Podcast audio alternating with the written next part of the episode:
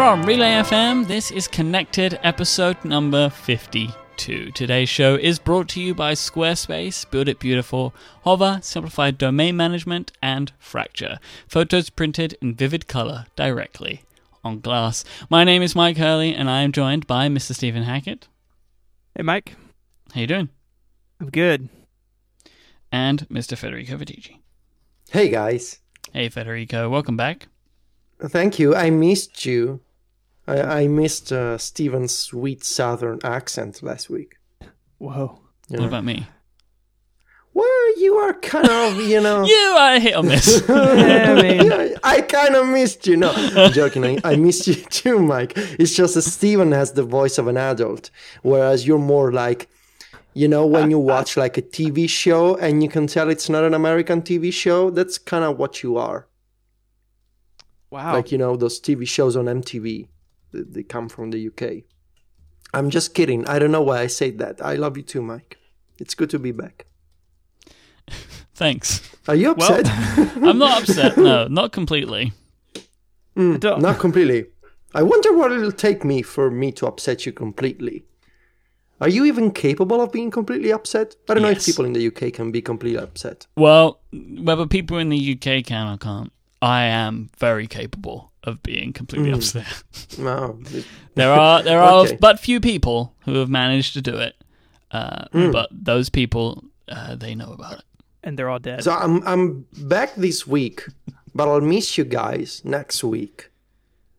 But Yeah. I'll be on vacation. I'll be thinking of you and sending you pictures and Instagrams of the sweet, sweet food that I will get to eat during my vacation. I feel like I'm missing out uh, on it on Italian summers here because you just got back from vacation and Yes. you're going on another vacation.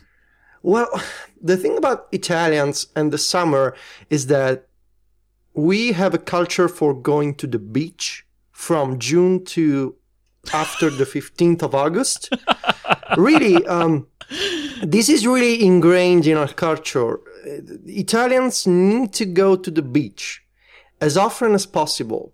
And since I was a kid, basically our school system is structured in a way that uh, school ends around the 10th or usually like the 12th of June and resumes basically in the first week of September. And in those three months, we got to do nothing. I don't know if it's the same in other countries. It, that's the way that it works in Italy. So in those three months, when you're a kid, you you're on vacation for three months, and you're given like uh, like summer uh, summer home homework that kind of stuff. You gotta read the book, but nobody really ever does that. Uh, so I never I never did my homework for the summer.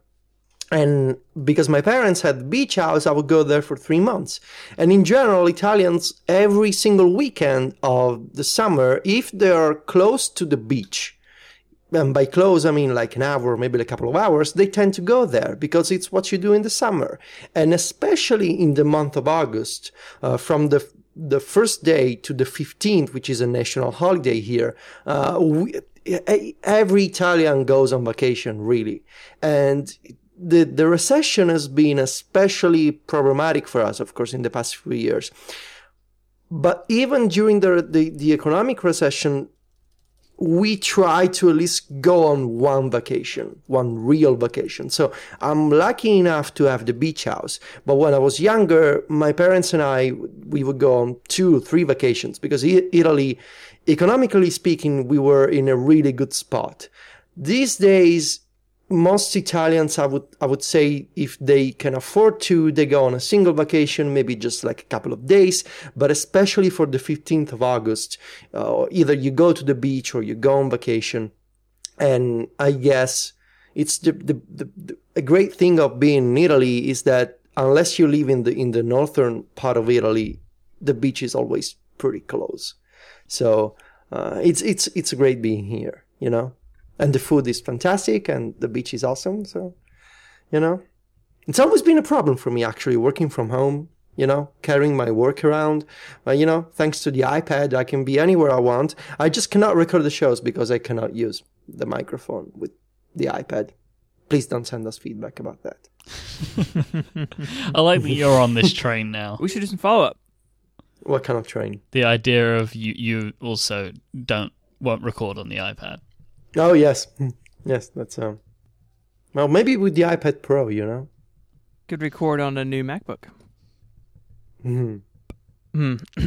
Follow up. You won't do Uh, we, we've been speaking about WatchOS 2. We spoke last week about my uh, watch review and the fact that apps are slow, and that perhaps is coloring at least my impressions and maybe the impressions of others of what third party apps could be. And we asked, you know, the question of who is telling people that WatchOS 2 will be faster. And uh, according to Chris on Twitter, uh, Apple Retail is telling people that WatchOS 2 will be faster. I have not experienced this uh, firsthand, but I could see that if you know people are complaining at the Genius Bar or uh, to an Apple Store employee, that they would say, "Hey, you know, it's gonna gonna be better real soon. Hang in there." Um, you know, it's uh, Mhm. dawn. A new dawn is coming, if you will. This feels like a maverick Apple Store employee rather than company policy. Pro- I I had that thought as well. General, generally, at least uh, in my experience, you weren't supposed to really discuss future releases, even even for a period. Even if it was on Apple's website, it's like, well, it's not in the store. I can't show it to you. Um, so I don't know. I, I think that, but then I think you know, Apple is a different company than it was eight years ago, and is more open and more conversational uh, in nature than it used to be. So maybe this is going on. Uh, I did not get a chance to ask my retail birdies if they if there was anything official about this, but um, it does it does lead to some questions I have about WatchOS two. Um, you guys are both running iOS nine on your phones, correct? Yes. Yes. Does it does it is there any sort of like at this point at least any sort of alert or notification saying hey you No. can update your watch or is it treated as a very separate No. thing? the the installation process for WatchOS 2 on the beta is I wouldn't say hell, but like what's between earth and hell. That's what WatchOS 2 installation d- developer thing is. It's very annoying. Basically, there's no prompt, there's no dialogue. You just get like a refreshed um, Apple Watch app that's got a bunch more settings. Like there's a complications setting, uh, there's a bunch of new options, but otherwise you wouldn't be able to tell that it's a that it requires a different version of WatchOS. To install WatchOS, you need to go to the developer mm, website log into the device management portal. You need to enter the unique identifier of, uh, of your Apple Watch, which to find, you need to download a better version of Xcode, connect your iPhone gosh. and you'll get the, the, the paired information of the paired Apple Watch. Then you will get the identifier, paste it into the website. Then you need to download a certificate that you need to install on your phone by mailing the certificate to yourself and tap it on the mail app. then you will download this. Cert- no, no, no, I'm not done. Then you will down.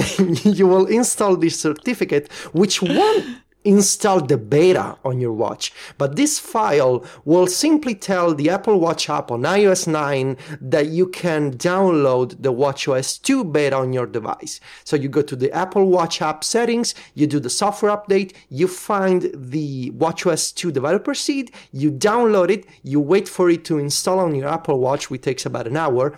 Then the Apple Watch reboots and you're on WatchOS 2 beta. And you gotta do this, the certificate thing, every time there's a new WatchOS beta seed and you cannot downgrade to a previous version of watchOS. So if you if you do something wrong or if your Apple Watch breaks, you need to literally mail the phone to Apple, which will send you back a version running watchOS 1. Hopefully the, the final So- process will be a little smoother. The reason the reason I Oh, laugh yeah. like that, right, is because uh, up until the point where you said about emailing a certificate to yourself, or emailing a link to yourself, that's very similar to how you used to have to install the iOS Yes. betas, Yeah. right? But Yeah. Well, it's still that way if you have the developer builds. You still have to give them your um, uh, UUID because I've got it on my iPad. I'm not the public beta, but the developer build. So that process is the same, uh, at least um, on that side of things. A little bit. I don't know because I didn't do that with my iPad Air too. I just went into iTunes. you run and the did- public betas. Nope, I'm running the. Uh, wait, mm, No. Myke is No, a developer, developer don't beta. you know? I'm on the developer beta. Yeah. At some point, Myke, you uh, it, at some point it, you tied your ID to your at least to your Apple ID. Maybe that's more automatic now. I put mine in manually and it worked, but um, yeah, hopefully that'll be better. I mean, I think when iOS nine ships, uh, I just I wonder how they will push watch OS two. If it'll be you saw iOS nine, then you get a notification saying, "Hey, there's a watch update as well," or surely it won't be automatically done. But I just I kind of wonder what that process will be like for people. But um, Yeah. Yeah. I- Anyways. I, I feel like they'll just get a badge on the Apple Watch app, like you get a badge on the settings Yeah. app uh, when there's a new software update. yeah, but I'm really liking WatchOS 2 personally, so I'm kind of excited to, to, to, to get betas from developers because I, I still haven't tried any mm, third party complication. I only have like two betas of uh, WatchOS 2 apps. They're really faster, actually. Uh, so Apple Retail, if it's true, it, they, they're right. It, it is faster, but I, I still want to try the complication stuff, the time travel feature. But yeah, I'm excited. Cool. Uh, we spoke last week about uh, my pair of NeXTstations. Um, so there's a follow up photo in the show notes of it sitting underneath my 27 inch display. And uh, I got a couple emails, uh, people asking what a NeXTstation was. So I've also included a link to Wikipedia. It was uh, the first hardware built by Next, the company that Apple or uh, Steve Jobs founded after leaving Apple. And uh, it's um it's actually a pretty pretty cool machine. It's it's black. It's it's none more black. Um, uh, the inside, I took the the top off of it, and everything is as neat and orderly as you can imagine. Like as clean as Steve Jobs would want a computer on the inside. This thing is is uh, everything is in straight lines and it's very clean. It's it's actually very impressive for being as old as it is. Um, so that's now here on my desk. You can see a picture of that. Uh, if you visit the show notes, which could be found where, Federico? They can be found at relay.fm. That's the website. Um, slash connected, which is the name of the show. Slash, and then you gotta you gotta use um you know numbers uh, five and two, which would be fifty-two, which is the number of the episode. I Very recently discovered why numbers are shaped like numbers. There was a photo on Twitter showing how uh, you know these are called like um, Arabic numbers, the ones that we use, and uh, basically it's like if you look at the shapes of the numbers, uh, the, the the number of angles in each shape is the number. So like the the the shape of the five has five angles, the shape of the seven has seven possible angles was super fascinating to discover, you know. But yes, fifty-two. That's the episode. 52. Uh, and finally, we want to uh, draw attention to a a relay blog post. Myke, do you want to explain what we're going to be doing next week? Yep. So next week, um, on the 18th, which is next Tuesday, will be Relay FM's one year anniversary. Um, so to mark that, uh, after this show broadcasts live next week, um, so around 1.15 p.m. Eastern time, uh, me and Stephen are going to be doing a uh, live Q&A session where we're going to talk about Relay FM, what it's meant to us, and answer a bunch of questions that people are submitting. This will be available uh, via our B-Sides feed. I'll put a link in the show notes to both of these things so you'll be able to get to them, them both so you can find out when to listen live and then also to, to listen on demand. Uh, but we are uh, asking for questions uh, about Relay and related things uh, via the use of the hashtag, hashtag RelayQA.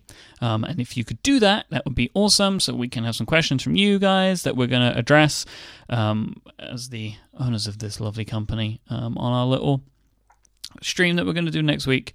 Um, to kind of commemorate the fact that we are one year old. I think the first time we did this was in the first week. Um, and then this is the Yeah. second time. Cool. Do you know how they say that like um, a dog ear corresponds to like seven human ears? Yeah, What does it? What does a relay ear correspond to? one human year. That's too bad. I'm sorry. I kind of wanted to imagine relay as a as a as a cute puppy, but Well, you that's can still okay. do that. Mm, no, Does that mean it Y- your on your rug? your view your view on on on ears is very much pragmatic, Myke. Life's very I can I can respect that. I, I Oh. respect that. Like, Good, I'm pleased. Well, also, like one year is the same as seven dog years, one relay year is the same as seven dog years, so it's kind of similar in that regard. mm, okay. Okay. I'm going to take a break here. This Please week's do. episode is brought to you by Fracture. Fracture is a company that I love who do something that I think is really cool. Uh, they are transforming the way that people print and display their favorite images. They do this by printing your photos directly onto a sheet of glass. You just go to fractureme.com and you upload a photo to them. Uh, you can choose the size that you want. They do a bunch of square sizes and rectangle sizes. And then what they will send to you in the post from their great little uh, factory and their team that they have over in Florida, uh, they will send to you a great, great print. Now, what I like about fracture prints is that they look like something you've never seen before, which sound kind of sounds strange, right? Everybody knows what a picture on the wall in a frame looks like, right? Yeah, we all know what that looks like, but this is not what a fracture print looks like. Because when you look at a picture in a frame, you see the picture and then you see some like backing, like you know, like the white stuff that goes around the, the, the picture or that is set into, and then like a frame, maybe a metal frame or a wooden frame or something like that. But if, with a fracture print, there is no frame. What gets put on the wall is the picture. There's nothing that goes around it. There's nothing that is other than that picture with a piece of glass on top of it. And it really brings uh, a different life to your photos. It draws attention to them in a different way. It really makes them pop when they're on the on the wall. Uh, they look fantastic. The colors look great. They do a great job of doing that to make sure that the colors are nice uh, and bright and, and vivid. It's really really good looking, and, and I really love them. I have a bunch of fractures of my own. Um, I've done some podcast artwork stuff. I've had some sent to me as gifts. Uh, I know many people that have them as pictures that they love, their family, their friends, that kind of stuff. And Fracture do a great job of making this process super simple. They're packaged really well. I've had them shipped from the US to me with no problems at all. They've all come out absolutely fantastic. Uh, I have bought them as gifts. I bought one for Stephen. I've bought uh, Fractures for other people as well. They're a great gift idea, but they're also a great way to surface some pictures that may otherwise get lost into, you know, Instagram or just lost in the Photos app somewhere and puts them front and center at home. So, you can get your own fracture uh, with prices starting at just $15, so they're not going to break the bank, and it makes them really affordable gift items as well. And you can also help support this show and get 15% off if you use the coupon code CONNECTED at checkout. Just go to fractureme.com to get started. Thank you so much to Fracture for their support of Relay FM. Sweet. So, uh, up first today, we have uh, a rumor about Force Touch coming to the next iPhone, which, of course, we've talked about, uh, and everyone has been talking about a good bit since its debut on the Watch and the MacBook Pro earlier this year. Uh, but 9to5Mac has a new report out yesterday saying that it is coming to the next phone. And uh, what's interesting about this, it, the report gives some some use cases, so things like context context aware information uh, in maps or uh, shortcuts into applications. I think the example given is if I force touch on the phone icon, I could jump straight to visual voicemail, which are my favorites. Um, I want to see what you guys thought about this. You know, adding another, literally, literally another dimension, another layer of UI uh, on top of iOS, and kind of see what y'all, what y'all think this could mean.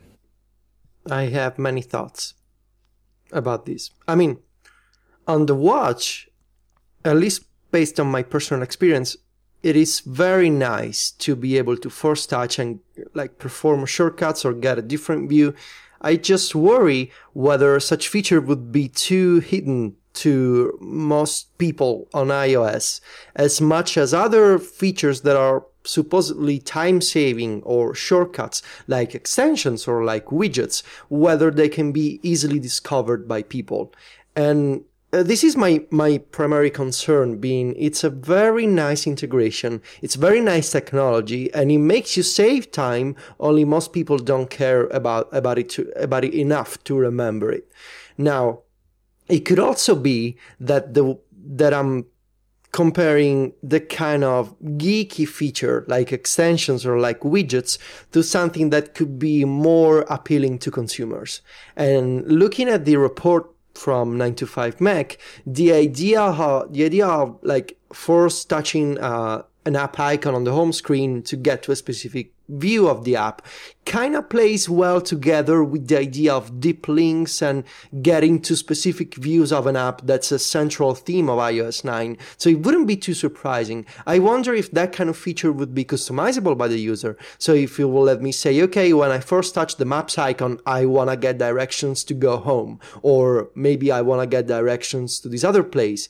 Or if I force touch the calendar icon, I want to, I want to see what's coming up today. Or maybe another user would say, I want to open this family calendar. So it, it, I, I wonder if it's going to be configurable from a user's pers- perspective. The other concern that I have is a physical one because the watch, you just turn your wrist and it's a really small screen and you can just you know press the finger in the middle of the display re- literally anywhere and you and you get the force touch menu. But the iphone and especially the iphone 6 and the iphone 6 plus are two big screens. So i wonder you know this kind of force touch functionality what happens when you need to force touch on a, on a part of the display that's really out of reach? You you really need to use two hands. I mean most people need to use two hands but i'm just struggling to imagine like what happens if I force touch on the 6 Plus and it falls out of my hand because I press too strongly and because the 6 mm-hmm. Plus is too big, it just slips away. I mean, people are, you know, having issues with the, with the slippery edges of the, the iPhone 6 and the 6 Plus as it is. Imagine another dimension with a with a feature that according to Mark Gurman can make a menu appear anywhere on screen. So it's not like the Apple Watch where you force touch and the same menu in the same position comes up every time. Here it's more similar to a right click on a desktop computer. Depending on when you force touch, you get a different output. So it'll be interesting to see on a big phone, like the, the physics of the feature and, uh, you know, how users can interact with it. I'm also, I'm also concerned about, you know, is it gonna be a developer feature? Is it gonna be just for Apple apps initially? If history is of an indication that'll be a developer API because when Apple introduced Force Touch on OS X, they had a developer seed with the first Force Touch APIs right away. So it wouldn't be surprising to see developers being able to program their apps with Force Touch shortcuts. I'm just, you know, it sounds great in theory. I'm just curious and maybe a little bit concerned when it comes to when it comes to the, the flexibility from a software perspective and the practicality when it comes to holding the iPhone and also performing the Force Touch. When I was imagining the feature, I thought it'll be nice when I'm holding the device with one hand if you know force touch only happens across the bottom of the display so i can use my thumb to force touch and it feels more natural but in thinking of thinking about it in that way, it doesn't make sense to only to only have force touch on the lower end of the screen. So it'll be a full screen thing. I'm just curious to see how it'll work in practice. I have some uh, concerns about the idea of force touch on iOS. Um, one of the main ones being that I think it will add uh, a layer of complexity to UI, uh, which isn't currently there um, and may cause problems for as many things as it will be useful. So, Force Touch uh, and the idea of hiding a menu behind Force Touch was created for the Apple Watch because it there isn't enough screen real estate to have all the buttons that you may need. Right, so they, they created Force Touch as a way to to give you access to some buttons and functions, mm-hmm. uh, and it's already confusing enough um, on the Apple Watch because it's not apparent where the buttons are, right? So you just like will hold down and hope that maybe what you're looking for is hidden away under the force touch menu. And I feel my fear, feeling would be, uh, and my concern is that there will now be things hidden under a menu that you don't know, right? So like the on the iPhone, there'll be like, oh, this this function that you want is hidden behind a force touch that you need to do on this certain area um, of the display.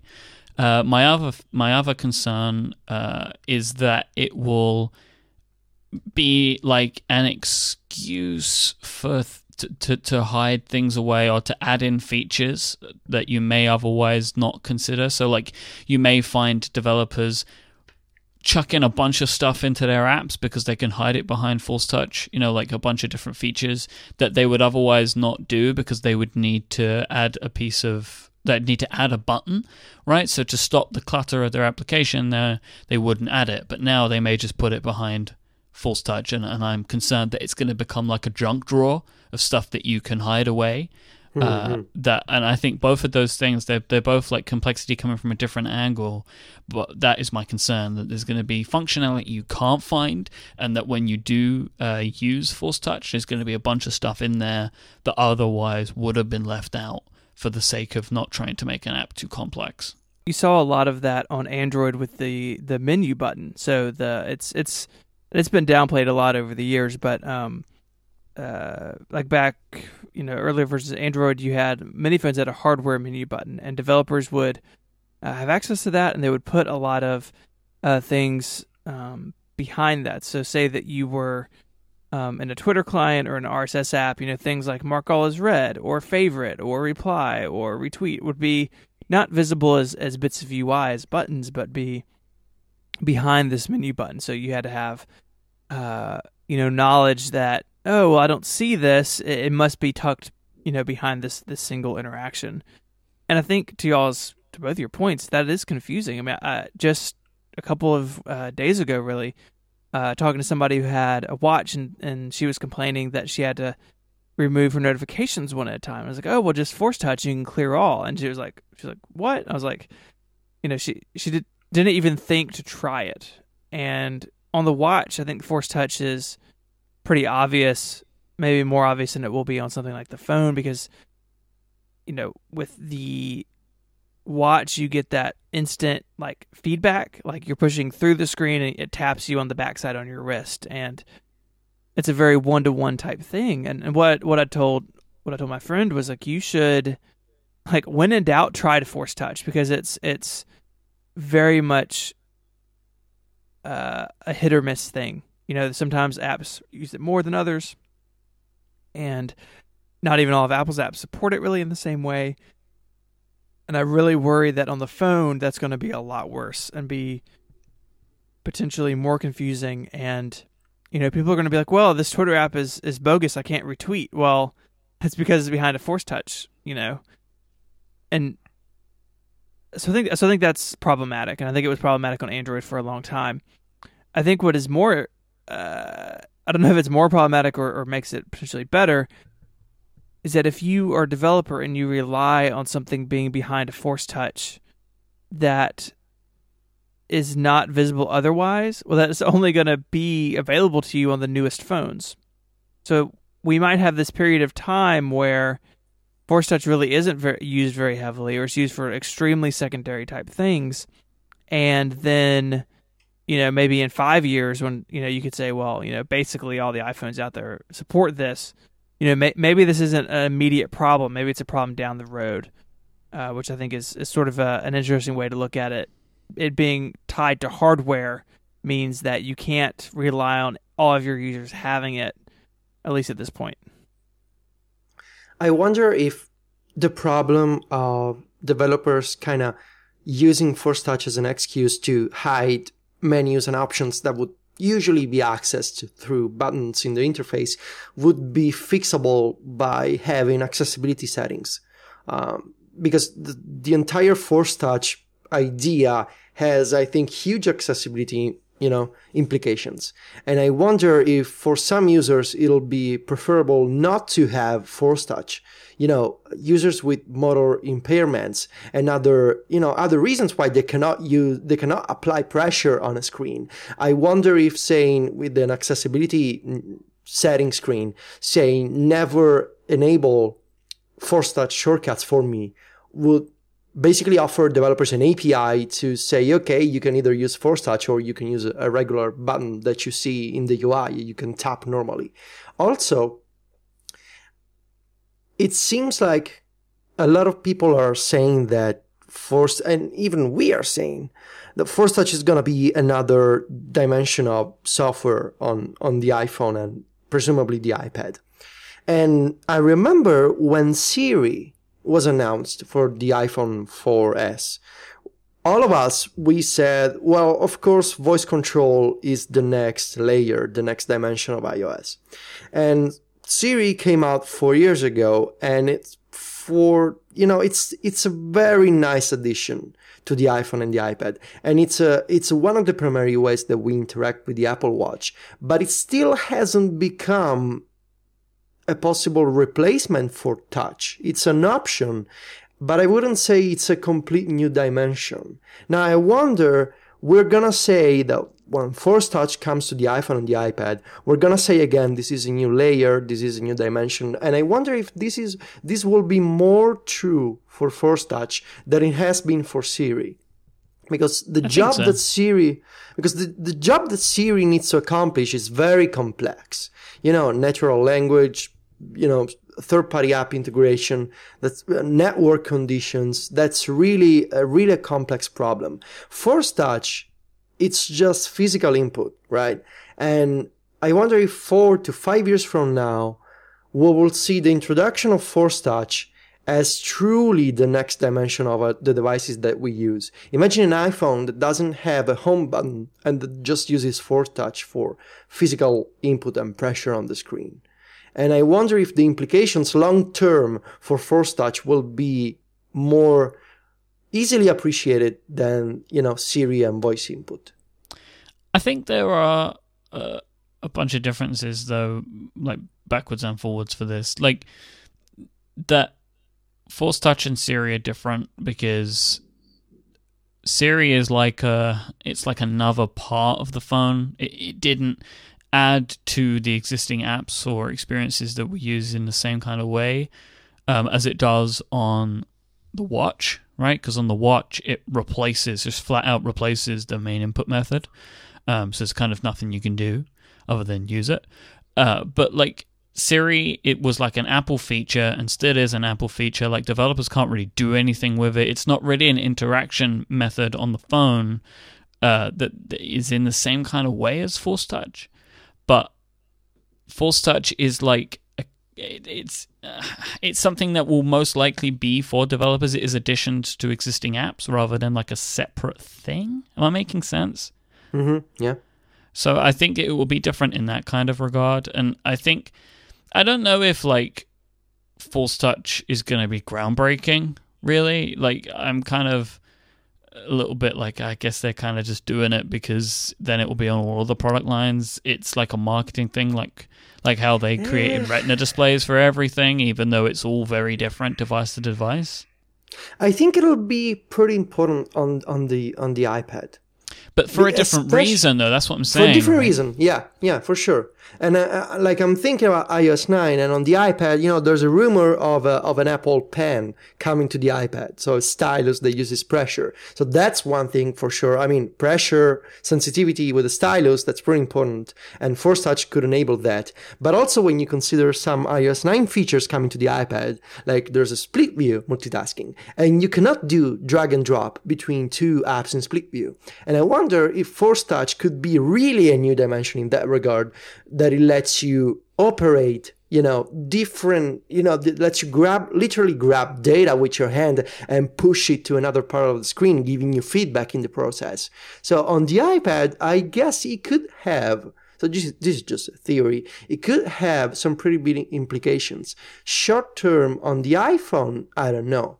I don't know because it seems like a nice shortcut but will it be groundbreaking from the get-go on the iphone? I don't know also like going back to mentioning about the iPad again, I think this is where like the marketing stuff kind of gets a bit confusing because uh, what they'll be kind of calling a bunch of different types of technologies force touch. And that's where things get a bit weird, right? So force touch on the laptops is different to force touch on the watch, right? Yeah. They're, they're they're actually kind of different technology, they do different things. Because like you know on the on the laptops, it judges pressure and then gives you the tap back as opposed to whatever it's doing on the watch where it's kind of doing some different stuff but it's just like that one dimensional you press this you get a button and then whatever it will be on the phones is one thing but then force touch on a new big ipad that has a pen will be what they're calling it, but it's going to be underlying in different technology because let's say, for example, they call Force Touch on the 12 inch iPad, uh, they call it Force Touch, and Force Touch allows you to use a pen. You won't be able to take that pen and use it on other devices. It's like it won't it won't be force touch as a thing that will allow you to do that because from my understanding of this sort of stuff is it will require a, a, a like a different digitizer to allow for the sensitivity of the pen, but also for there to be the ability for the pen to be read, like for there to be more pixels for it to be read on, or however that works. And I'm talking very general because I don't fully understand it. But if they call that force touch, it's not going to be the same kind of force touch if what they're doing is changing the digitizer so there's more like pixel pressure and there's more pixels to be able to be read by the digitizer if like that's enhanced I, am I'm running circles around myself a little bit just as a way to try and explain that like I think that they will be different because the pen won't work everywhere the pen will work on that iPad that they've increased the sensitivity in but it won't be the same force touch as there may be on the iPad Air if that doesn't have a pen, or that will be on the iPhone, or that will be on the MacBook, or that will be on the watch. They'll be branding it up differently, like how the Retina display they call many different devices Retina. Exactly. Um, even though it's all completely different pixel uh, I was exactly about to say that. so like it's it's like it, but this but the thing with the Retina display is you just know Retina display means good display, right? Yeah. Um, but but Force Touch will be the same thing, but it will actually be doing different things in different places. Yeah, it'll mean pressure, it'll mean feedback, you know, that kind of stuff. I guess they're going for. I don't know. It's it's messy, but like you guys say with the Retina display, and there's you know other examples as well where Apple reuses names and and the idea of it being, hey, you, uh, you know, the the general idea of you apply pressure to the the interface, whether the interface be a trackpad or a, a piece of glass or a watch, and you get more UI. I mean, I think in, in broad terms, I think it works. It is it is interesting, you know, the the pen stuff. I'm not I'm not sold on them if they do if they do a truly pressure sensitive with like you know, lots of pressure layers. Um, I don't know if they would call that force touch or not, but it, you know, I, I do think that the iPad Pro stuff, which is it's sort of tacked on into the end of this article. I actually missed it because I just skimmed this the first time I read it, mm-hmm. And then people were like, "Oh, they mentions the big iPad and the pen." Actually, two big iPads. Um, kind of like how it was folded in there. Uh, so it seems like we are on track to see, you know, maybe Force Touch and pen input, whatever that would look like uh, this fall from uh, from the iPad line. So it, it, overall, it's I think what's most interesting to me beyond the details of this is that iOS is becoming uh, more complex. It is becoming more um, potentially much more powerful in certain ways, uh, especially with the pen stuff. That's going to open up a whole new world of of possibilities for a certain type of user. So that's all really exciting because iOS is I mean more or less the same sort of user interface and same sort of user interaction that's always been. You know, they, have added stuff to the you know to the button right, so you have like reachability and you have Siri and that sort of stuff, but they're kind of out of out of things to do with that home button, and so they you know moving uh, force touch uh, to the phone and the iPad seems like a logical extension of of what they've already done. I did just want to make one last point which, and I've given this time, you know, we're months in now, but I just don't like jamming my finger into a display. I find force touch uncomfortable on the watch. Um, I don't think it feels very nice to use. Uh, and I don't like the idea of using it everywhere just because of the way it feels. It may bring util- utility. I don't know if I'm alone in this, but I think it's a very uncomfortable gesture, like to just jam my finger into a display that doesn't move. Like it doesn't feel like anything's moving to me. Like uh, it would be better if the interface moved really like if it'll be more organic. You know what i'm saying? Like like you press and you see like little ripples around the, the ui that kind of stuff. It ah. feels very static at the moment. Like you just jam your finger at there's a menu. I don't mean like feels as in like from a ui perspective. I mm. just physically don't like the way no, it feels no. on my finger to, you, oh, to okay. No. No i think i'm good with from that point of view. Yeah, I, I just don't like it. It's just kind of uncomfortable. Like you just because as well, like there isn't because it's not a button there and and it's like s- sensitivity and pressure. There isn't like and you must press this much, right? Like sometimes I feel like I'm doing what I need to do, but it's not working. But it's because I haven't pushed the amount that you need to push. But I think I have, but I haven't. So it's really like a random pressure lottery. Which is how it feels. I mean, obviously that's not the case. Like it's, I'm sure it's hard coded in a lot of math. Yeah. to make that happen.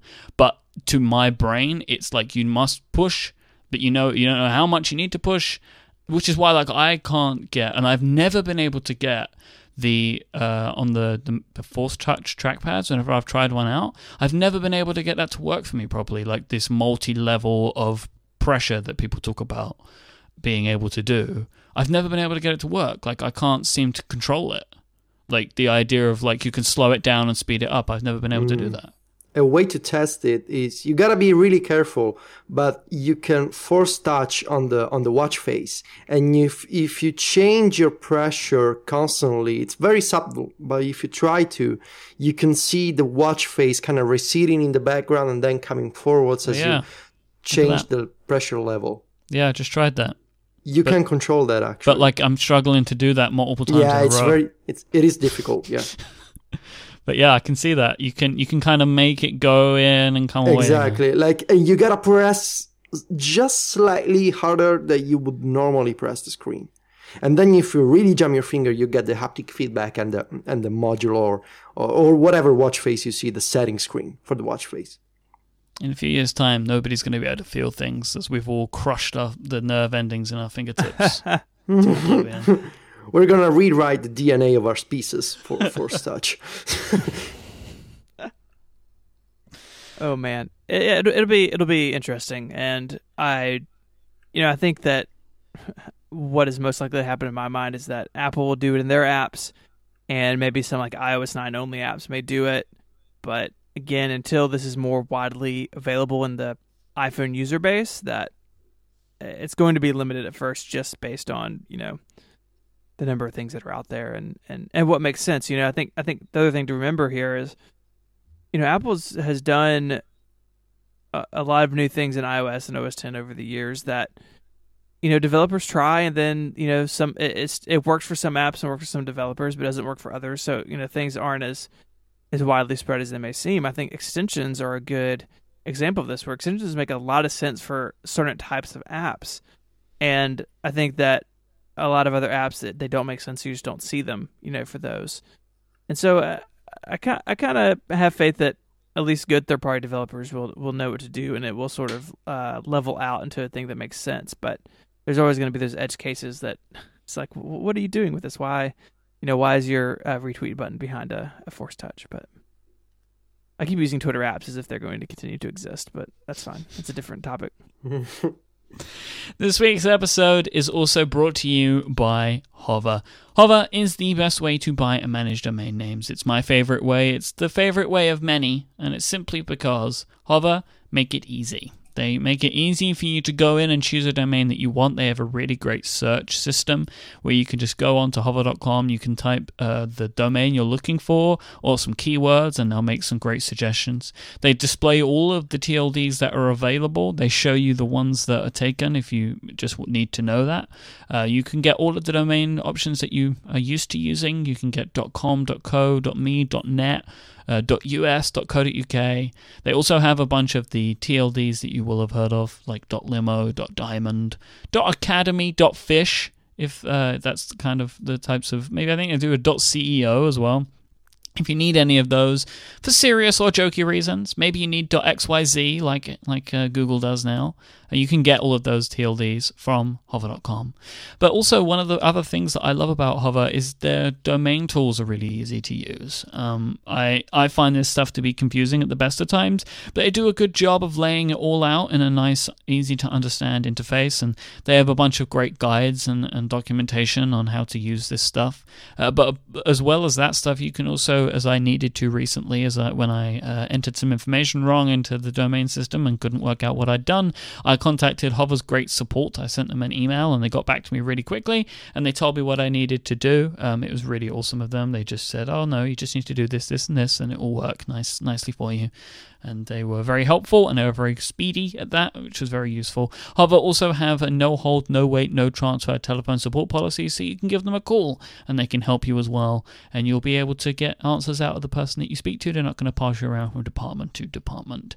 Um, Hover, their top prices are really great. Their .com domains start at $12.99. They include Whois Privacy for free with all of the domains that support it, uh, because Hover believe that your private information should stay private. They don't uh, make your they don't make you pay for it, that kind of thing, which kind of seems a bit crazy that somebody would make you pay for for the fact to keep your private information private when you're giving them money anyway. But uh, that's something that other companies do make you do. But Hover, they give you Whois Privacy for free. Hover also have their valet service. They'll take all of the hassle out of switching from your current provider because they'll do it all for you, no matter how many domains that you have.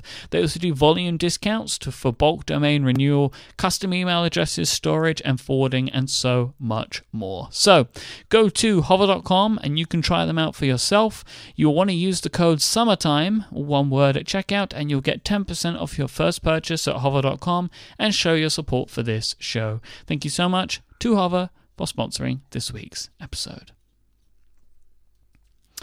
Right, so let's talk. We're going to uh, ask Federico some questions about his iOS 9 review um, in a moment, but I wanted to just talk a little bit about um, the difference of the beta on the iPad and the iPhone so far, as I've just installed mm-hmm. it on mm-hmm. my iPhone. And then we can talk sure. a little bit about uh, Federico's current experiences with writing his iOS 9 review. Is that is that fair? Guys? Yes. So, uh, one of the first things I want to mention is I've I've had the the beta on my phone for about a week, and I'm not going to say it. My phone is starting to run really hot, and that, I'm worried about it. I'm really scared. you you didn't do the clean install. No, thing. Did not. Okay. Did not do a clean install. Uh, and I can't fully pin down what scenarios this is happening in. Uh, but sometimes my phone just runs really hot, like too hot to touch, kind of hot. uh, oh goodness. Yeah, which is that's, um, that's fine. Yep, it's fine. It's, it's, interesting. I think it might be audio related uh, because I think uh, my battery life has been fine, um, but I also think that when I'm um, listening to podcasts and stuff like that, uh, or listening to music, the battery runs down quickly, and it would make sense if those two things are related.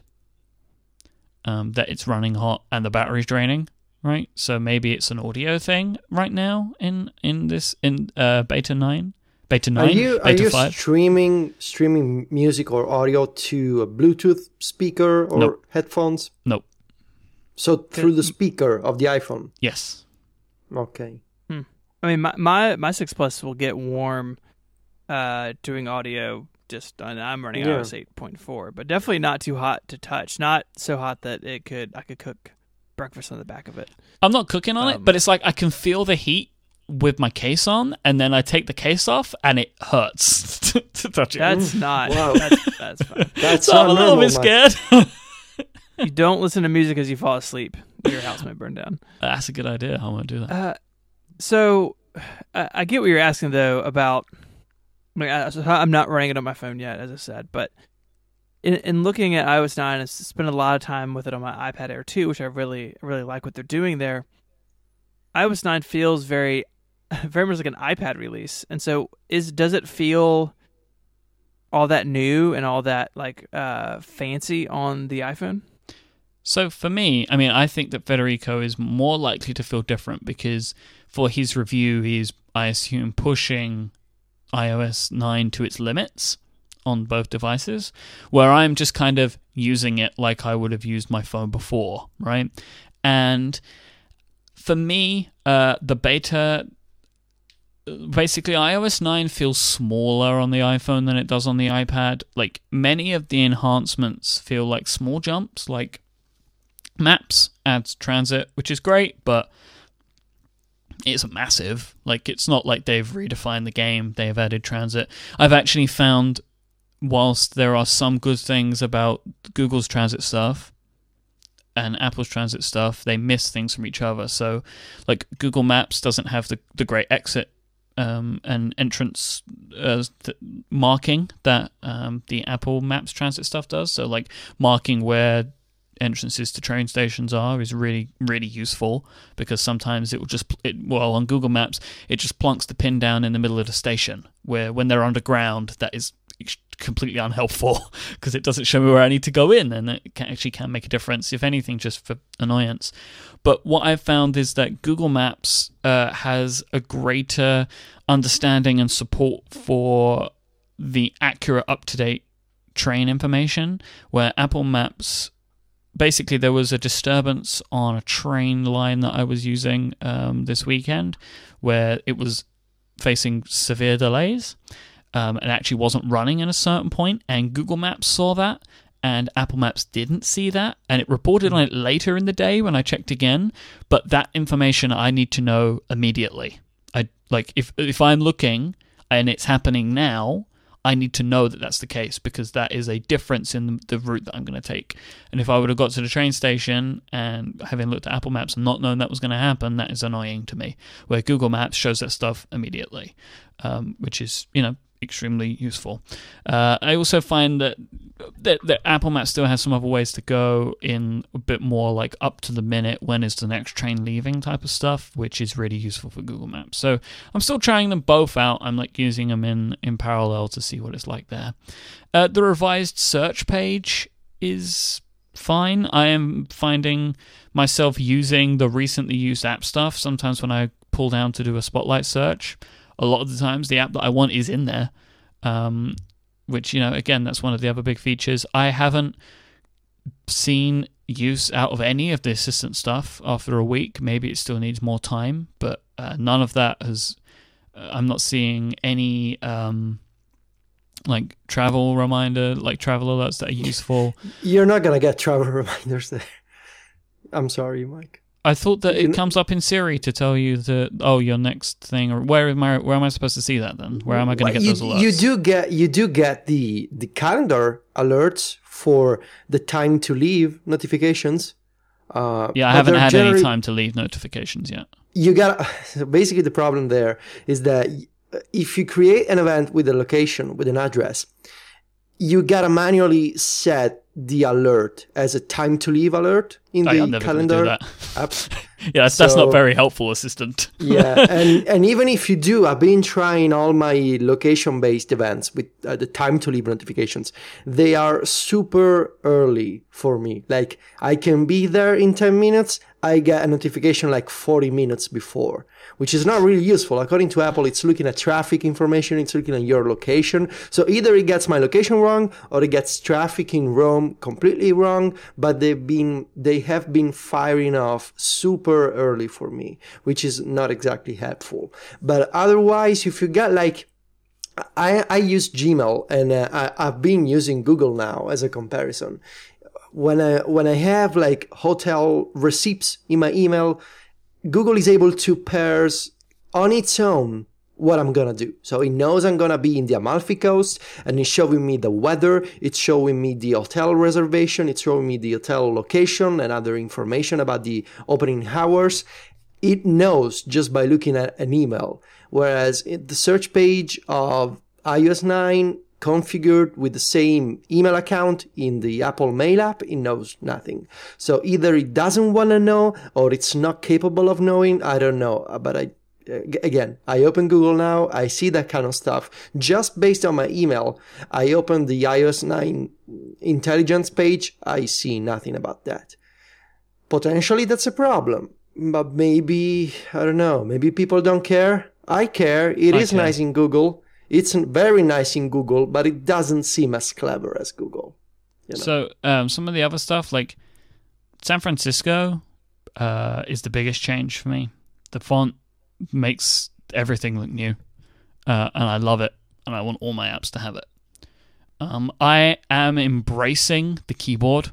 I uh, I'm not making any of the changes. I don't have the popover on anymore. Like I'm embracing all of that, and I like it. Um, yes. So, so real quickly, for people who haven't used it, what what is new about the the keyboard in iOS nine? So one of the big things is that it doesn't when you tap a character, it doesn't pop up with the Yeah. the the preview of the character anymore in that like magnification way to show you what you've hit. I just trust that the iPhone knows what I'm hitting, and it does.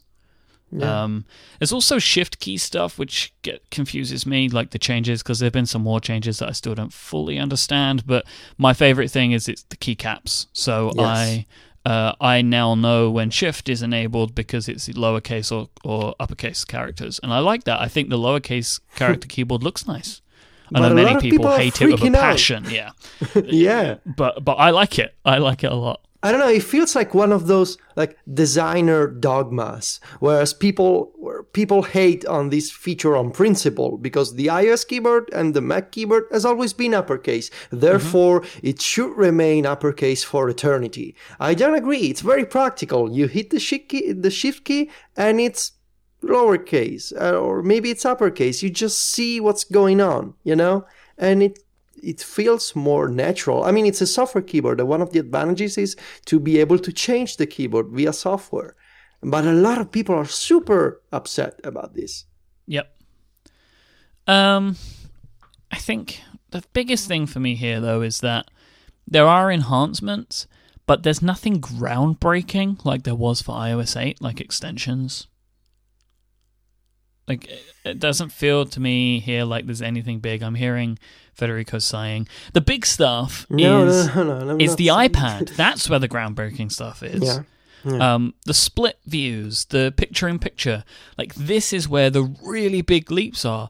And I'm kind of okay with the fact that it's an iPad release. Like I'm fine with it, um, but it's just not the pace that we've seen year over year. Um, and this may be an enhancement year, and this may be the first time that we get a tick-tock, and this is how it's going to be now. Also, fine with, but just basing it upon the history that we've had, um, it's it's different. And if in five years' time we look back at this as being the first year where they did, you know, just enhancements and then big changes, I'm fine with it. But I'm just saying, comparing it to the last seven releases, it's it's very different. In a, in a lot of ways, and especially on the iPhone. I agree with you, by the way. Um, it feels like this year we get the calm before the storm that I assume iOS 10 is to be. Because the, the features that we're getting on the iPhone, like the, the, the improved Notes app, the new font, the low power mode, the improved stati- statistics for battery consumption, the you know the the, the general polish uh, across apps and and new settings. It feels like they're sort of wrapping up work that began last year with iOS 8 before whatever's coming up next with iOS 10, which I assume is going to be a pretty big change. And on the i while on the iPad, you could see the, the more the, the more groundbreaking stuff with the multitasking. On the iphone it's a bunch of nice features. They're not exactly revolutionary. They're potentially gonna be massive changes if the intelligent stuff pans out like apple wants to or you know all, all these other uh, these other features for improved performance with apps being capable of you know consuming energy in a different way. And the deve- and the developer features of being able to release apps on the app store just to specific devices with bitcode and that, that, that other kind of stuff. On the iphone it feels like a, a collection of nice changes and much necessary fixes and improvements. And on the ipad it's more okay we really need to rethink this device. And i agree with that. But i, I and i wonder like people like us, we were, were in love with, you know, the, like San Francisco and these typographic changes. I wonder if most people will ever actually notice the Yeah, I different font. I don't know. I there's so many details in San Francisco, and I try to cover them in what I'm writing, but uh, I fear, not, maybe not fear. I just worry that maybe you know those changes won't be as appreciated by most people as we appreciate them, which is fine because you know typography it's very niche market, I guess, and th- what matters, I think, for San Francisco is that it contributes to the bottom line of readability and you know better layouts for developers and apps and more readable text. If if it accomplishes that goal, that even if people don't notice, even if they subconsciously notice the improvements, I guess that's okay. So we should probably, Steve, unless you have anything else, we should probably start. We should probably move into talking about the review on in a little bit more depth. Mm, Works for me. Okay, let me just take a break first, and then we've got a clear runway to talk about Federico's uh, current status on his iOS 9 review. This week's episode is also brought to you by Squarespace. You can start building your website today at squarespace.com and you want to use the code WORLD at checkout and you'll get yourself 10% off. Squarespace, build it beautiful. When it comes to giving yourself a home on the internet, Squarespace is the place because they put all the power that you need right into the palm of your hands, onto your fingertips as well, even as you're typing on your keyboard, and take away the pain points that you don't want to have to worry about. Things like hosting, scaling, what to do if you get stuck with something, or even having to know or put into skill uh, coding. Like if, if you don't know how to, to build a website from scratch, or you don't, you know, this isn't something you want to learn when you just want to put that blog that you've been looking for into action, or you want somewhere to host the store that you've been building to sell your artwork or for your portfolio, or whatever reason you may want a Squarespace site for. Maybe for an upcoming event or wedding, so you want to set up a lovely website, use their cover pages to do that. You can use all that stuff. Or maybe you do know, but you just don't want the aggravation of building something and then maintaining it yourself, which is perfectly fine. And I think really, especially if this is sort of stuff that you do for a living, you know, like having to do it again when you get home as well. I don't know. Uh, it seems kind of crazy to me. I don't know if some people may want to do that stuff, but you don't have to worry about it. Like Squarespace does enable you to get in and tinker around with stuff if you want to make tweaks to make things just the way that you want. But it's the idea that you don't have to build everything for like you don't have to build a CMS, you don't have to build blog templates, you don't have to build all the crazy. You don't have to build DNS. You don't have to do any of this stuff. Like you just don't have to worry about any of it you can just use Squarespace's great tools. They're powerful tools as well. They power millions of websites around the web, uh, from individuals to big companies. Squarespace makes sure that your site will main, remain secure and powerful and well hosted and everything and up to date. They just take care of all of it. And this is stuff that you don't have to worry about if you're a Squarespace user. They also have 24 7 live chat and email support. So if you need any help, they have teams located all around the world to help you. They all all of uh, Squarespace's fantastic templates feature responsive design, so make sure that your site looks great on all manner of devices. They have tons of great templates. They have some that are uh, tailored to be used by specific uh, type of industries or for specific uses, but you can use any of them because they're all customizable. You can uh, enable and disable the functionality that you need and don't need. They have the commerce platform, which we use at Relay FM to sell t-shirts and stickers uh, in our own store. Um, it's the same as we our blog is a Squarespace blog because these are things that we want but don't want to have to build and maintain. Um, this is what Squarespace is so fantastic at because they build this stuff better than we're ever going to. So we use Squarespace for it.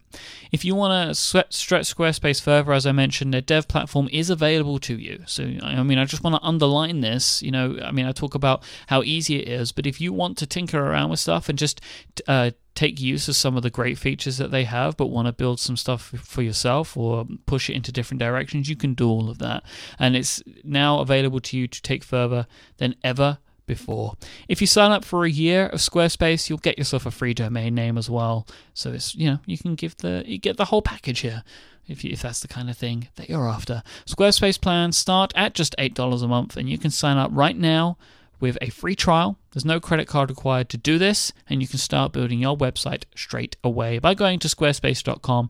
And when you decide to sign up, make sure that you use the offer code WORLD at checkout. You'll be supporting this show and getting yourself 10% off your first purchase. Thank you so much to Squarespace for their support of this show and Relay FM. Squarespace, build it beautiful.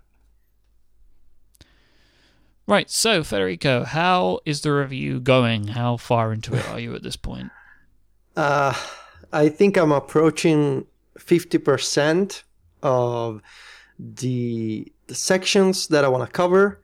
I'm leaving on Thursday morning and I set a goal for myself to leave with the iPad section, which is probably the biggest of the review, being done by Wednesday night.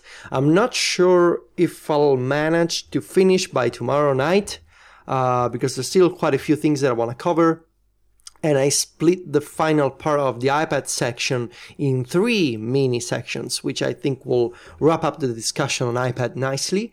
Uh, but I'm not sure because I, I'm finishing the the actual uh, features, like the actual change, talking about the actual changes on the iPad today uh, with the keyboard talk for software and hardware.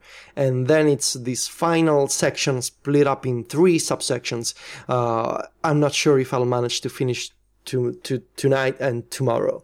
Uh, but the re- I'm trying to, I try to, to cover beforehand the big stuff. So I've already done design, I've already done notes, and I'm gonna be done soon with iPad. And the reason I did this is I want to come back from vacation. I'm, I'm pretty sure I won't, I won't write anything on vacation, uh, because, you know, I, I need to, I need a time off, but maybe, maybe if I can, if I can be inspired enough, couple of hours each night before bed, maybe I can get to write, you know, a few sentences here and there. Uh, but otherwise, I want to come back from vacation and have like a solid 10 days to wrap up all the rest. And I, and I, and I left the smaller changes, the smaller features for, and of course the conclusion for, you know, the end of August and the first week of September. I want to be done with the text and the images and everything by September 9, when, which is when Apple is rumored to have an event. I don't think iOS 9 will be released on the day of the event, but you never know. So I want to be ready. And I saved the, like I said, the other things like Safari changes and like reminders, podcasts, iCloud Drive, all these other minor features or additions or changes to the OS for after the vacation. So I want to leave and have and have the, the the most important things done. And I struggled to get started on the on the iPad section because I, I really wanted to find an angle that I could work that I could work on to you know kind of develop the entire story of the iPad. And once I was done with that last week, it kind of I, I kind of just follow everything from there. I'm still using my mind map to organize all the, the outline of the review to and every time I go through a topic and it's done, I close the branch of the of the mind map so I know that I'm done with it. I'm still making a note of every problem that I mentioned that it's still not fixed in beta 5. I created a checklist of problems and issues that I need to double check before publishing the review in September. I don't know if that'll be a beta 6 or if it goes straight up to GM, but I have a list of problems that I need to you know, basically check again if there's still problems or not. And as I write, I tend to, I always forget things, like little details of stuff that I need to mention uh, in the review. For example, I forgot to, I forgot to have a paragraph about FaceTime, FaceTime support in picture in picture on the iPad because I only covered video. And today I was getting started to write about the the the hardware keyboard in the iPad on the iPad, and I and I was like, oh yeah, I for, I forgot about FaceTime in in the in the picture in picture because it's also an option. So I went to the in Editorial, I went to the to the picture in picture section and I just wrote a sentence about FaceTime. I didn't write the actual paragraph.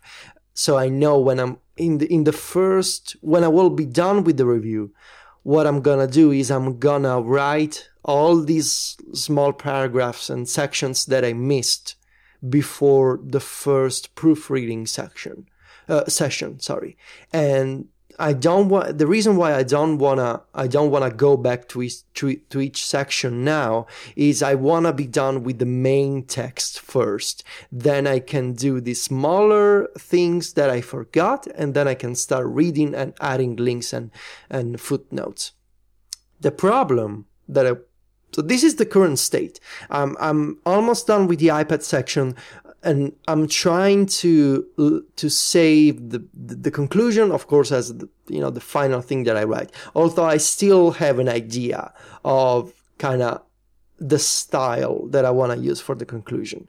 Uh, and then I'm trying to save all these other app updates and changes. Uh, and of course, the performance section uh, for the final beta, or, you know, if you don't get a beta for really the last available moment. So I can evaluate performance and uh, over time better.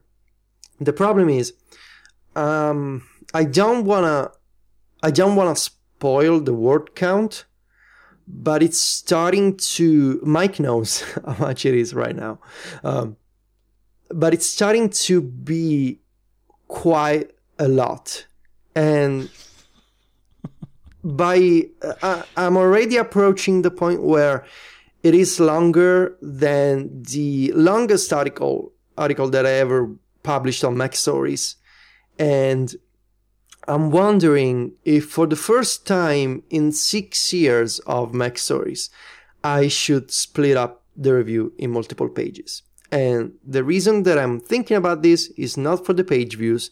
I don't necessarily care about the possible increase in page views. The problem that I came across with Editorial two years ago was the review was so long with so many images, so many videos that it caused issues for a lot of people who couldn't open the review in their browsers because the browsers were crashing because it, the, the web page was too heavy. And in thinking about this problem nowadays, our website is much lighter and it's responsive and it's a better reading experience and browsers and mobile devices are more powerful today than two years ago. But there's a problem. Um, it's gonna be way longer than the Editorial review and it's going to have more images it's going to have animated gifs it's going to have videos there's going to be a lot of resources uh, on the on the web page itself and i'm thinking if this is only on a single page what happens if somebody tries to read this review on a mobile network on 3G or 4G? Do I really want that person to consume all that data on a single page? And most importantly, is that single web page gonna offer reasonable performance when scrolling around, when jumping from section to section, when opening footnotes and going back to the body text? My primary concern is that such a long piece of text and multimedia is gonna be problematic on a single page. And if my reader is not able to have a good experience in reading a single page, then it, it a single page shouldn't be the default presentation of the review, which is why I'm thinking of going the Siracusa way and splitting the review in relevant pages. Not necessarily by word count, but by section. So where it makes sense to split up the review in pages, offer an option to read in a single page, because of course that's the right thing to do. But otherwise, just split up the review so it's easier to read it's easier to follow it doesn't consume as much mobile data or wi-fi whatever it is that you gotta keep an eye on as it normally would on a single page and be extremely upfront about the reason why it's available on multiple pages rather than a single page by default. So I want to make the default the multiple pages and I want to make the single page an option. In my opinion, this isn't even a question. That's just what you should do. Hmm. Like, the benefits are so clear. Like I, I don't I don't know why you would go backwards and forwards on it. Like it just makes sense. It just makes sense because Editorial was it it crashed Chrome on my phone. Like yeah. that that yeah, review. It was, it was crazy. Like it was just really tough. And considering that, I mean, you know, you said you didn't want to get the word count away. You said uh, that you're halfway through, and this is already approaching the size of the biggest article ever published to your site. So people can infer what that might look like. Uh, and I know that you're halfway through the topics, not necessarily halfway through the words, right? If yes. I'm, yeah. Yes, so it could be exactly. less, it could be more, even. Um, I think that it just makes sense. Give people the button to click it and, and crash their web browser if they want to. Uh, but I think that this has to be split into sections. Because plus, as a reader, for me anyway, I find it nicer because I'm able to accomplish this in stages. Like, yeah, it gives you a sense of place. Really. Yes, because at a certain point. I can't judge how much more I have to go because my scroll bar just it becomes you can't make it any smaller. Yeah. right? So like the little button, the little tic tac in the scroll bar, whatever that's supposed to be called, uh, that's just going to stop getting small. Uh, so I'm. It's just going to become impossible for me to understand kind of how much I have left to go here. I always appreciate, as somebody that doesn't like to read extremely long things, uh, just in general, I always really appreciated that with uh, John's reviews, that they were broken up into sections like that. Because plus, I could jump bits that I didn't want to read really easily. Like just stuff that just wasn't relevant to me. It also makes it easier to link back to something in the future. So, like Yes. I've written about OS X and, and I refer to something that John wrote in one section, and I can link a user directly to a page uh, that's the most relevant to what I'm trying to get across. And so there's there's a lot of benefits. Uh, I think you should definitely paginate it. Um, I do know you guys a couple of years ago when you guys were doing an OS X review had a PDF for sale. Do you see anything like that going on with your iOS 9 review? That, was a there's heavy sigh. something. There's something again that Myke knows that I'm doing this year, and uh, that is definitely an idea. What does Myke get to But- know all your secrets and not me? Because feelings. Myke, no, because I feel like when I'm telling you stuff, it needs to be finalized. Otherwise, you're the adult and you will be upset if it doesn't pan out as it's supposed to work. Whereas Myke is more of a youngster and he's open to crazy ideas and stuff. Yeah. Whereas more, I fear your judgment in a way, Wow. in a good way, Stephen. you know, like I tell you when I'm. Com- no, I'm just kidding. I just happened to tell Myke, but and I'm pretty sure I actually told you. Uh, but anyway, there's like, uh, it, it's an idea. It- let me just say that it's an idea, a PDF and a EPUB version. Um, I don't know how much it'll like. If I finish the review, like the entire proofreading and the screenshots and the gifs and the videos, if I'm done two days ahead of the public release, will I have time to handle the PDF and EPUB conversion? I don't know. Uh, can it come later as an option for some readers? Maybe. So that's something we're considering. Yeah. What I'm struggling with that I kind of want to talk to you guys about, um, like, I, as I told you, I'm like making setting goals for myself. Like today, I want to write this section, and then I want to be done with this other section by Wednesday. You know that kind of progress, and I'm really struggling to not to feel bad about missing those deadlines that I made up for myself. Because maybe I'm writing a section and I realize that I wanna that I wanna say less or I wanna say more, and then the goal that I originally set in my, in my mind completely is- completely goes away because it you know because maybe I'm late or maybe I'm done super early with this section, and like especially considering you know going on vacation and the fact that in the summer I'm not supposed to work as much as I work in the fall and the winter. I kind of, on multiple occasions, I feel bad. I don't know if it makes sense, and Yeah. I wanted to, I wanted to ask if you guys have a system to kind of organize goals, but also to be flexible with those goals and to kind of reset them as you're completing the task or working on the task. I expect Stephen will have a more Yeah, like, logical exactly. answer than me because my answer and feeling about this stuff is I think you have to feel bad. Uh, like I don't. That's just to me. It is like no other way to do it because if that doesn't make you feel bad, then you won't feel bad if you just don't do the work, right? Like if you're feeling bad even when you've done more work, right? But you've just done different work, that is frustrating, but I think that it is a necessary outcome of feeling bad at all. Like it's just something that you have to accept that you're going to feel Yeah. bad if you didn't meet your established goal for the day, but yet you have done work that is still useful. I mean, I have the kind of scenario I'm able to feel a little bit better when I know at least I've been useful in some way. Like I've done something which has been of use, but I still feel bad if I haven't marked all the things off in a day that I wanted to get done in a day.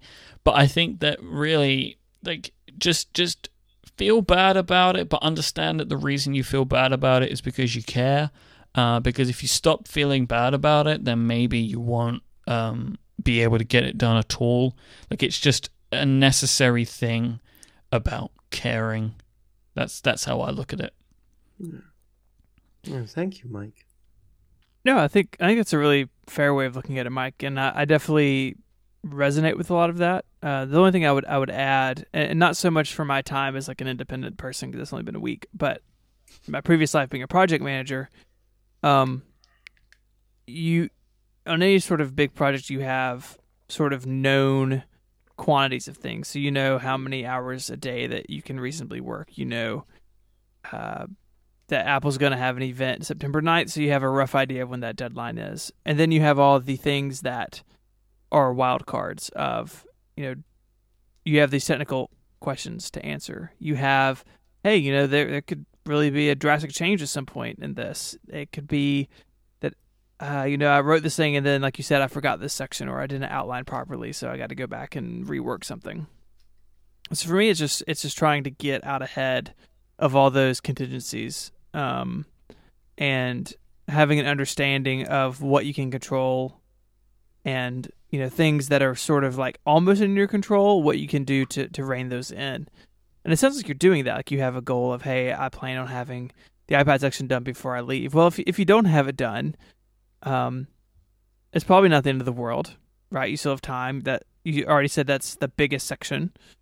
And so i think it's just a matter of finding what you can do in a reasonable in a reasonable way to to try to limit surprises and whatever that looks like in, in writing iOS 9 review is obviously different than, than doing other types of work.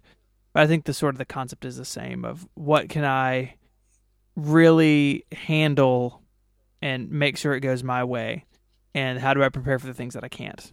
I think that's a pretty um it's worked well for me in the past uh, at, at a normal job and I think it will hopefully continue to serve me well now and hopefully you. Thank you, Stephen. Uh, another another thing that I that I struggle with uh, that I think I found a solution for is collecting screenshots during the betas. So since the first beta iOS 9 in June, I've been taking screenshots every day of every single feature or detail or problem that I notice. And I take the screenshot and I left it there in the Photos app. And as uh, around the time of beta 4, I was I was thinking maybe it is time for me to start organizing these screenshots because maybe I'll have to use them or maybe I'll have to mention a feature that's been changed during the course of the beta. And I was thinking, should I use iCloud Drive? Should I use Dropbox? Should I use one of those dedicated screenshot management apps on the iPhone and iPad? And the more I thought about this problem, the more I, I, I, realized I was creating a problem for myself. So I just created an album in the Photos app.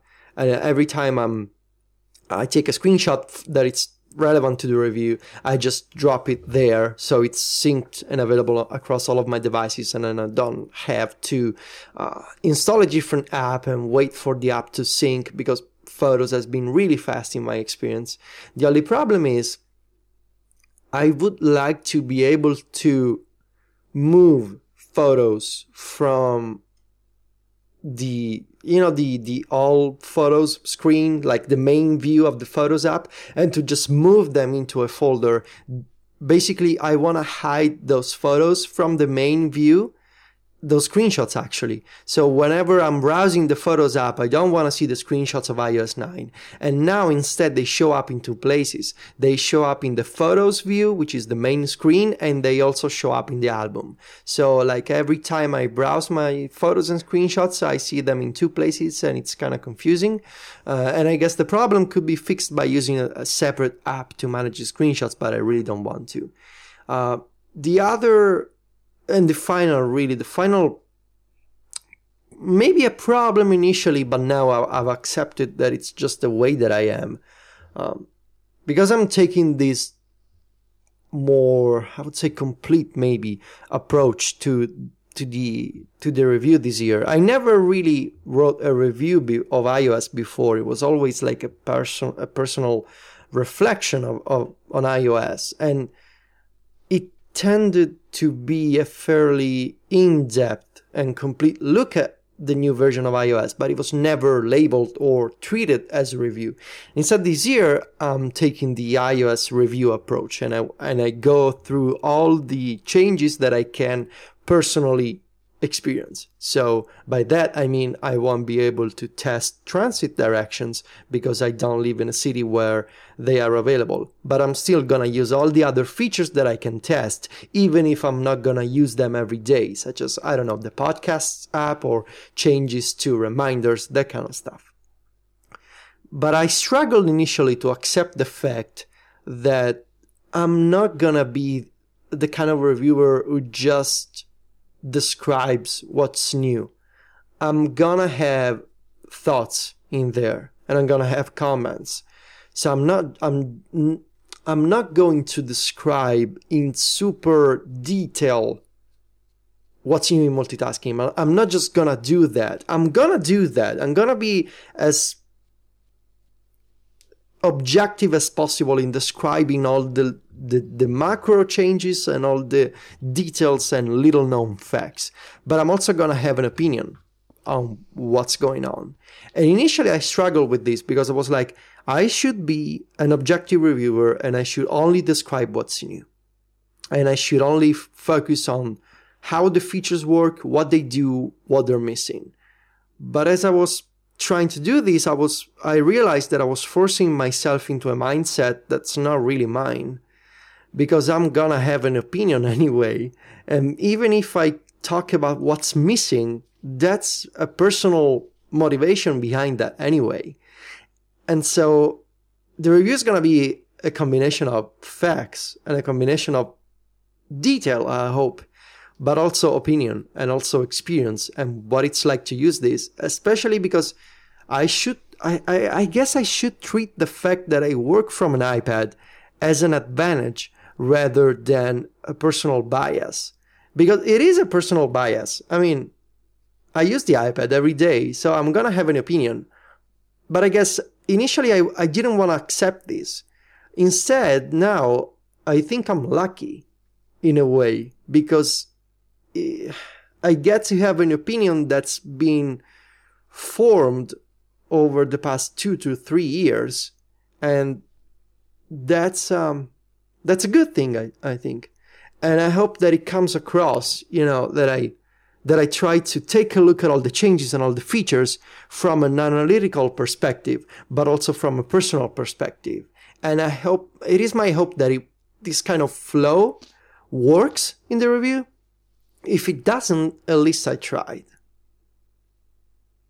You know? Uh, so you, you touched on a really interesting thing, something that I think uh, a good bit about, about the objectivity angle of things. And right, you go, um, and you listen to people who have done like hardcore traditional journalism, and they say, you know, you cannot be subjective. It, it, journalism requires objectivity so you can tell the actual story. And I think that's true, but I think that something like an iOS 9 review is something different than objective uh, reporting on on an event or on a on some sort of news story. So I, I think that your balance of you know explaining the features and then and then giving your opinion and your thoughts on them that like you said have been formed over the last several years of using this day in and day out to to pay your bills. Your job is only possible because of this technology. That gives you a unique insight. And frankly that that unique insight is why people come to MacStories. It's why people are going to open the review in the first place. Because they hey Federico's the iPad guy and I want to see what he thinks about this so I, I don't I don't know if I would let if I were you I wouldn't let that keep me up at night of of where that line is of of what should be objective and what shouldn't be and and uh, because a you can go crazy trying to figure out like what the right answer is because I don't think there is a right answer. But I think too that that you're in something like a review your opinion is what matters the most right? So you, you can say hey iOS 9 does these 10 new things it's really great Well, then why not just go to Apple's website? Why not just go read any other website on the planet that is going to put a bulleted list of what is new in iOS 9? What you bring to the table is that unique perspective, and so I think that you should share it, and I, and and I'm looking forward to reading it. I uh, fully anticipate reading this on my iPad. Thank you. and uh, and uh, seeing what you what you have to say about it because I value your opinion in this more than anyone else's, and I think there are a lot of people out there that agree with me on that. And Federico, I saw you tweeting about this the other day. This is the first time you've done the entire review on an iPad, right? yes, Like Yeah. everything, everything. everything. What was the last Bastion to fall? There's n- there's nothing in this review coming from a Mac. But what had been like last year, for example? Last year, for example, um, I did some proofreading on my Mac. I had to, most importantly, I needed to upload images from my MacBook because I didn't have a workflow for uh, image uploads to our CDN. I And remember this talking year, about that. How you had Yeah, you had yeah. several different workflows and they kept breaking, and Yes, and in, instead times. this year, I, I'm, in fact, the workflow that I have on my iPad and the iPhone wouldn't be po- uh, uh, uh, maybe it would be possible, but it wouldn't be as easy or as fast or as integrated with the system as it is on OS X as it is in iOS 8 or 9. So I'm actually, it's actually better this year. It went from nothing to better, which is pretty good. Anything else? I just want to be done with this. but I'm also kind of I'm trying to enjoy the the experience. You know, I'm trying to enjoy the fact that every time I write, I see the light at the end of the tunnel. You know, I I've, I'm trying to find the joy in like having a story throughout the review.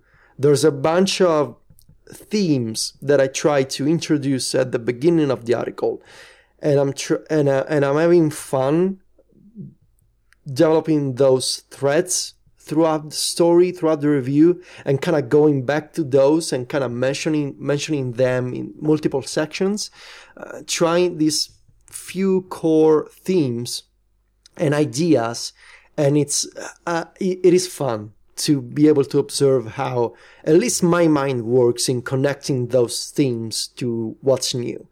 And maybe for some people it'll be another case of, oh my God, Federico writes too much or is too verbose, he, he explains too much, or he finds some kind of technological romanticism in some things that are just, you know, a bunch of zeros and ones and that's okay. Uh, uh, you know, again, people are always free not to read, but I I always go back to the question: Do I want to write the website that is about you know describing what's new and be done with it and just like you know I'm I'm done. I don't care. Give me the page views, or do I want to understand why people made made something, whether it's a device or an app or an OS, this way because of such and such reasons. That's what I want to do. So hopefully it'll work out even at a, at a larger scale this year. That's my hope. We'll see. Right now, I just want to go on vacation and take some time off. Well, I hope that uh, I hope that you're able to actually relax. Although I'm sure you'll be working as well. Mm, Yeah, and I'm just trying to like convince myself, uh, but I know that I'm gonna take notes, or at least take notes or write something like at night, because I'm very weird when like when I'm inspired and I got this sentence that I really want to write down. I'm like, okay, I just want to write down this this sentence, and then I'll take a bunch of notes, and I end up writing like a section. Uh, so we'll see. Cool. I think that about wraps up this week. If you'd like to find our show notes on the internet, you can do that at relay.fm slash connected slash 52. Um, I want to thank our sponsors again for helping us out this week. That's Fracture, Hover, and Squarespace. And we will be back next week. If you want to find us online, you can do that. Federico is at Viticci, V I T I C C I, and he writes at macstories.net. Stephen is at ISMH on Twitter, and he writes over at 512pixels.net. And I am at iMyke, I M Y K E. And we'll be back next time. Until then, say goodbye, guys. Arrivederci. Adios.